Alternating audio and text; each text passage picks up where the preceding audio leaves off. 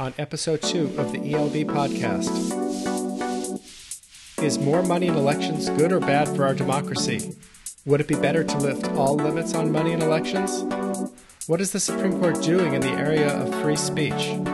What of the new decision in Reed versus Town of Gilbert? And what of academics and their views of the First Amendment? I'll be joined by leading First Amendment litigator Floyd Abrams. So stay tuned for episode two of the ELB podcast.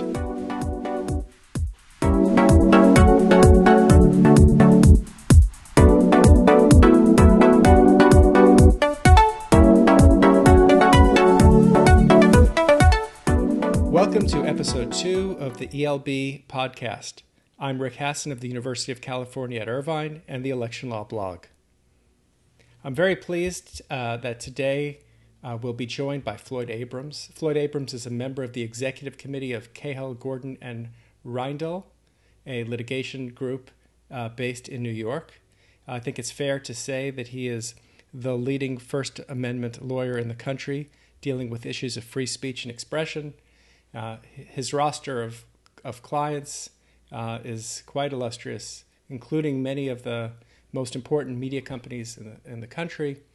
Among other arguments he's had before the Supreme Court, he represented Senator Mitch McConnell as amicus curiae in the case of Citizens United versus Federal Election Commission.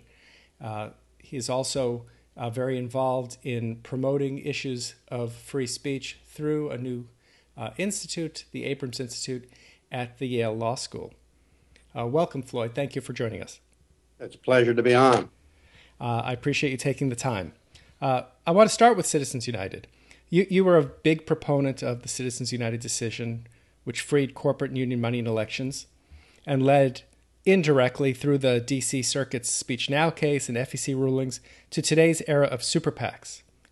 Also, thanks to the unexpected IRS Tea Party scandal, uh, it has become easier for money to get into the political process without disclosure through 501c4 and c6 groups that can spend money without disclosing their donors. I want to know what your assessment is of our post Citizens United political system. Uh, has anything surprised you about the developments, and what do you make of the disclosure issue that uh, I think was not really anticipated by Justice Kennedy in his majority opinion in Citizens United? Well, let me start with the disclosure uh, issue. Uh, uh, I think that uh, I think you're right to say that Justice Kennedy uh, did not anticipate uh, the way disclosure would play out, sort of on the ground. I, I doubt very much that it would change his overview of uh, what the First Amendment protects uh, and what it doesn't in this area. my own view which I was prepared to give, but uh, wasn't asked about in the rather brief Supreme Court argument that I had as representing uh, Senator McConnell uh, in uh, Citizens United, was that disclosure requirements are constitutional in general, uh, apart from areas uh, in which in an NAACP like situation uh, the, the mere fact of disclosure is so likely to have such a chilling effect on the ability uh, of, of, of, citizens to participate in the political process, uh, which I don't think uh, has occurred. And as a as a generality, uh, I don't think d- does occur. And more broadly, when it does occur, uh, sometimes, uh, very often, uh, I, I, think you know that's fine. I think that's that's part of the system too. The fact that the, the Federal Election Commission is itself uh, immobilized for political reasons uh, is not something that I think the Constitution has to take into account. I mean, it it would be a good thing, in my view, if there were more disclosure and Citizens United holds that it, it would be constitutional uh, if that occurred. Uh, so that's sort of my my starting point. Uh, the only other thing I'd say by way of introduction is that while the growth of super PACs has undoubtedly uh, affected uh, the way the game is played and who can play it, I do think we really have to be careful about uh, overstating uh, the, that impact. Uh, Jack Shafer has a piece in Politico uh, today in which he points out that whether you're talking about Donald Trump or Bernie Sanders, who are the two sort of new entrants into the field, the money has nothing to do with their popularity or uh, the fact that they have had such a significant impact already uh, on the race. Now, I'd add to that that uh, most of the money uh, has come from individuals uh, and certainly not from large corporations, so far as we can tell with the lack of full disclosure. Uh, so I, would say all that by way of introduction, and perhaps we can talk uh, more narrowly if you want to uh, talk about specific areas. Well, I want to ask you about the kind of halfway house that we live in with our campaign finance system. Uh, the Congress passes a law, the Supreme Court strikes down part of it, uh, candidates and lawyers work around it. And so we're kind of in a in a halfway house uh, between uh, what the court wants and what Congress wants. Would you like to see the court go further and strike down contribution limits to candidates and parties as a First Amendment violation? Would that be first? Would that be uh, constitutionally required? And, and second, would that be a, a, good state of affairs compared to where we are now? Uh, I, I, for some time, I've thought that the the, Buckley versus Valeo creation of that halfway house was a sort of uh, acceptable on the ground uh, compromise. I must say that that it is increasingly difficult, uh, I think, from a First Amendment perspective, and, and probably uh, a more on the ground perspective to defend it. Uh, that is to say, it, it gets get, gets very hard to come up with the words. Uh, maybe I speak now too much as a litigator, but but uh, the words to explain uh, why it is that contributions uh, are said to uh, be more inherently corrupting than uh, individual or, or, corporate or union uh, expenditures, uh, because uh, obviously on, on, the on the ground level they they approach and cross over each other very often. So while you know it, it seemed to me a tolerable judicial compromise uh, in Buckley simply because such compromises are sometimes needed to have five votes uh, or to uh, to start down a, a, a new road, uh, even a road which uh, is is uh, tread upon in the name of the First Amendment. That it, it it really does get more difficult to to defend the the current halfway system and so one is pushed, uh, I would say, sort of logically, either to saying uh, uh, all or nothing at all, or, or, more or less, Congress can do just about whatever it wants, subject to some reasonableness standard uh, uh, on the one side, or this is just not an area that Congress can enter into, short of the sort of quid pro quo corruption that the court has now defined as being the only sort of corruption that the system can address. So, would you be troubled as a voter uh, by someone being able to make a million dollar or a five million dollar contribution to someone running for Congress or for the city council of uh, New York City?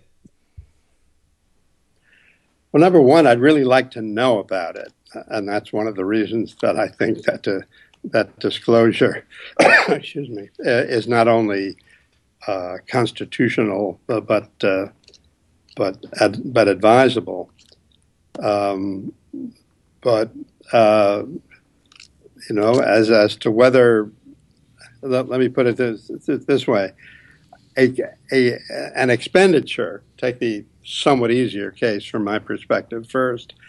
An expenditure of one million or five million dollars uh, on a campaign, and we had the equivalent of that in the recent mayoral election in New York. Lower sums, but but sums enough to really affect the race uh, made by people who were uh, against having horse-driven carriages in Central Park in New York.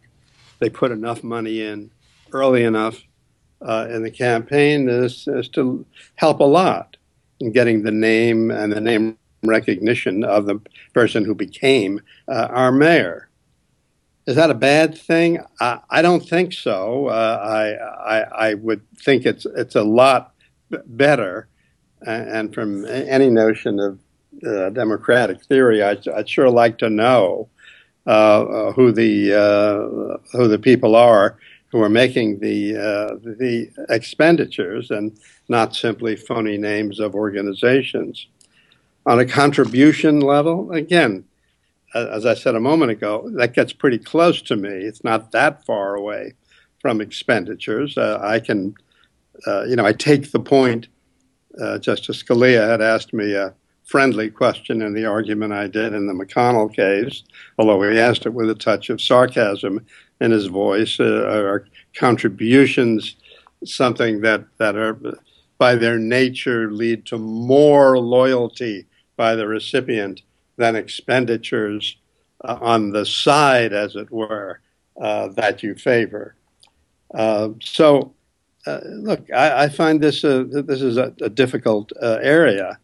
That said, it is also an area that I think is suffused with First Amendment uh, values and and and the need to to take account on a very very real basis of uh, of First Amendment interest. This is a way uh, that people participate in the political system and engage in speech. Uh, uh, I mean, often, generally, what we're talking about is is money which allows advertisements or other sorts of speech about who to elect.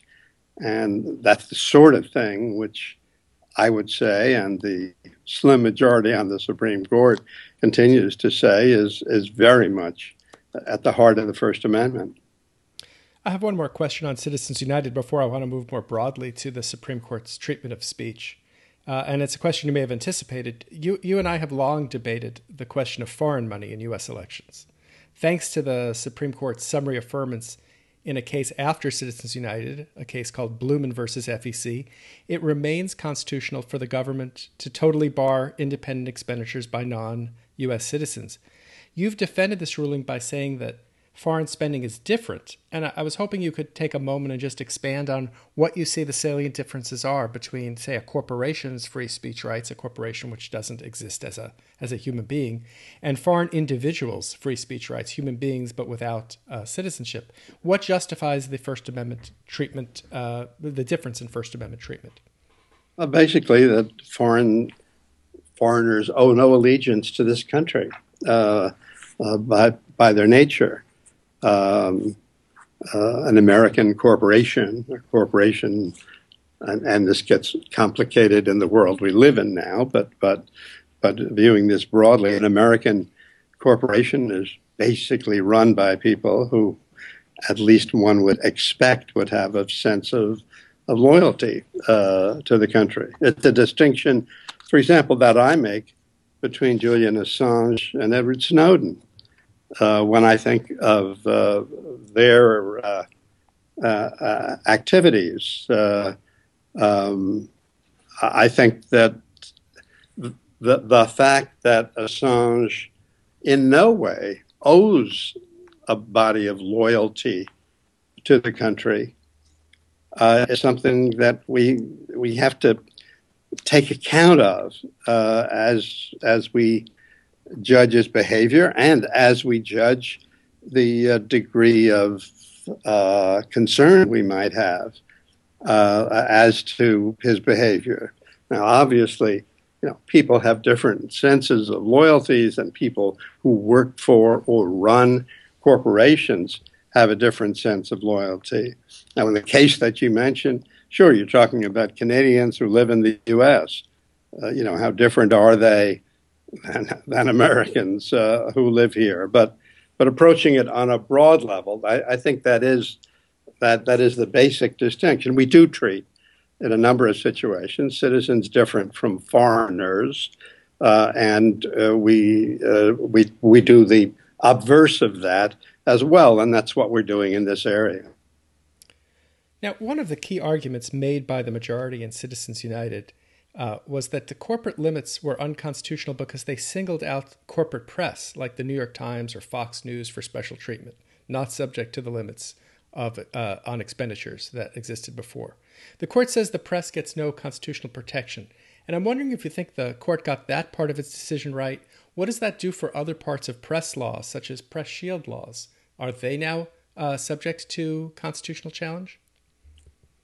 Uh, I think the court was right to uh, uh conclude that press only exemptions uh, from laws such as these are, are troubling, maybe unconstitutional.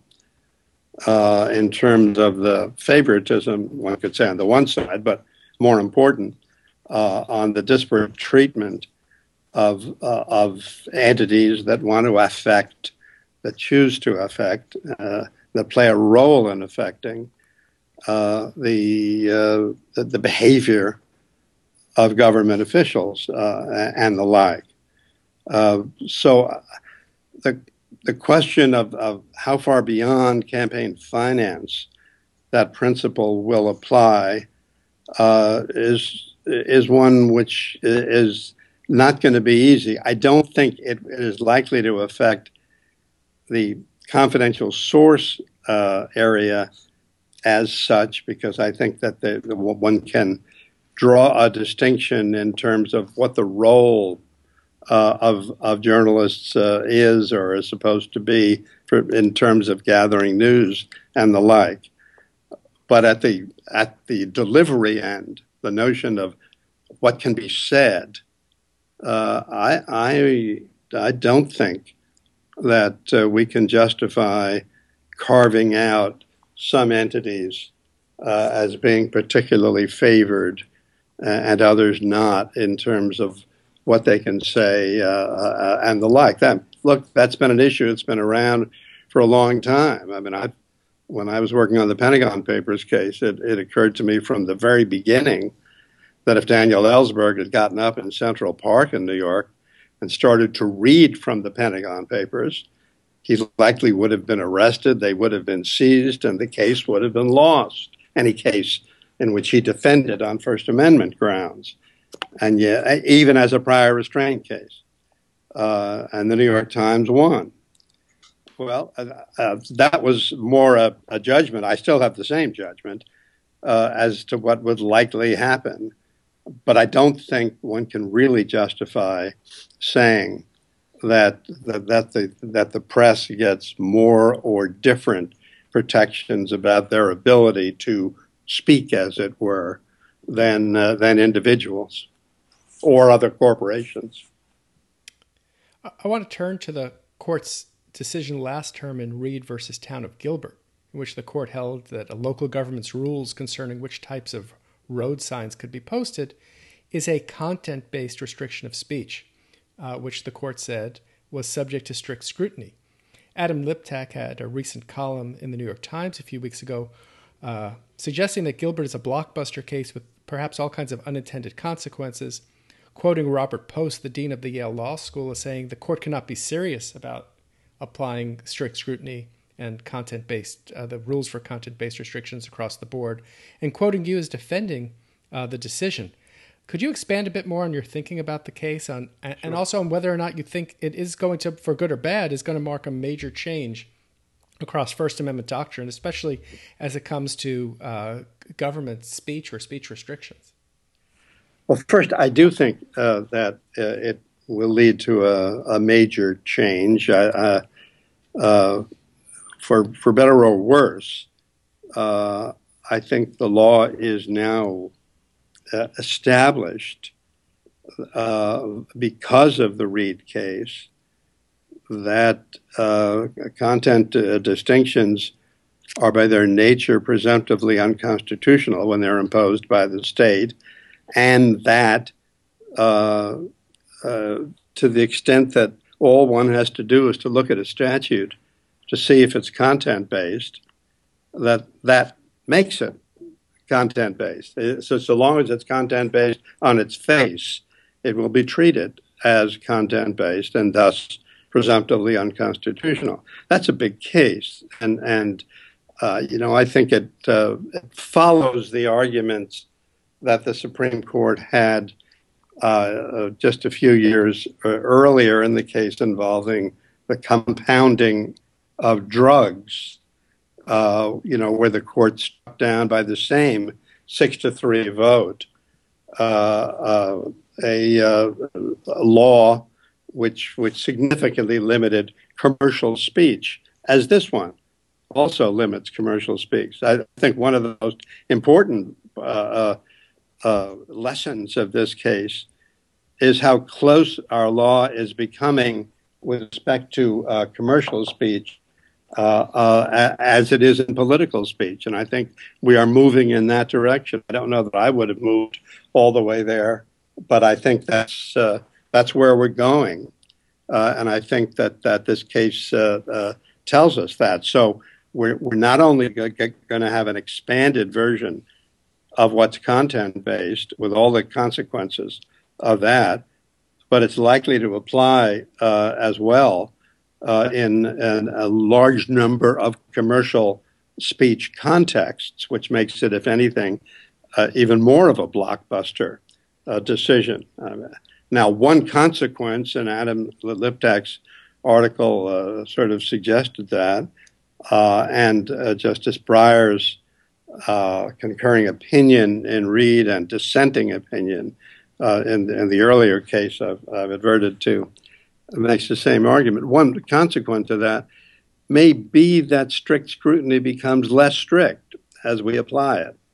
That that that the that the real impact may be that the court will be unwilling to say that this law or that law is unconstitutional, even when it is uh, sort of deeply rooted uh, historically based on some sort of need or another as rationally decided by by by Congress. And you know, and I I think that uh, uh one one of the arguments against this expansion of what sort of speech receives strict scrutiny is, as Justice Breyer uh, uh, warned, uh, that strict scrutiny may be less strict uh, than it's been in the past. But nonetheless, taken as a whole, it, it, it's a very important uh, ruling, and I think I think the people who wrote it means it. I mean, I don't think I don't think it was an error of writing of some sort. Uh, uh, in an earlier case, the court has simply used the very loose word of heightened scrutiny. No one knows what that means, uh, and it, you know it's not part of the normal bit of nomenclature that we, that we apply uh, in determining what sort of scrutiny is applied. But strict scrutiny is something we thought we've understood, uh, and while, as I suggested earlier, uh, strict scrutiny may wind up being less strict than before, may not be as as uh, fatal uh, in almost all cases as it's been before. Nonetheless, uh, the impact uh, of this ruling, I believe, is going to be really major, uh, and that it will lead.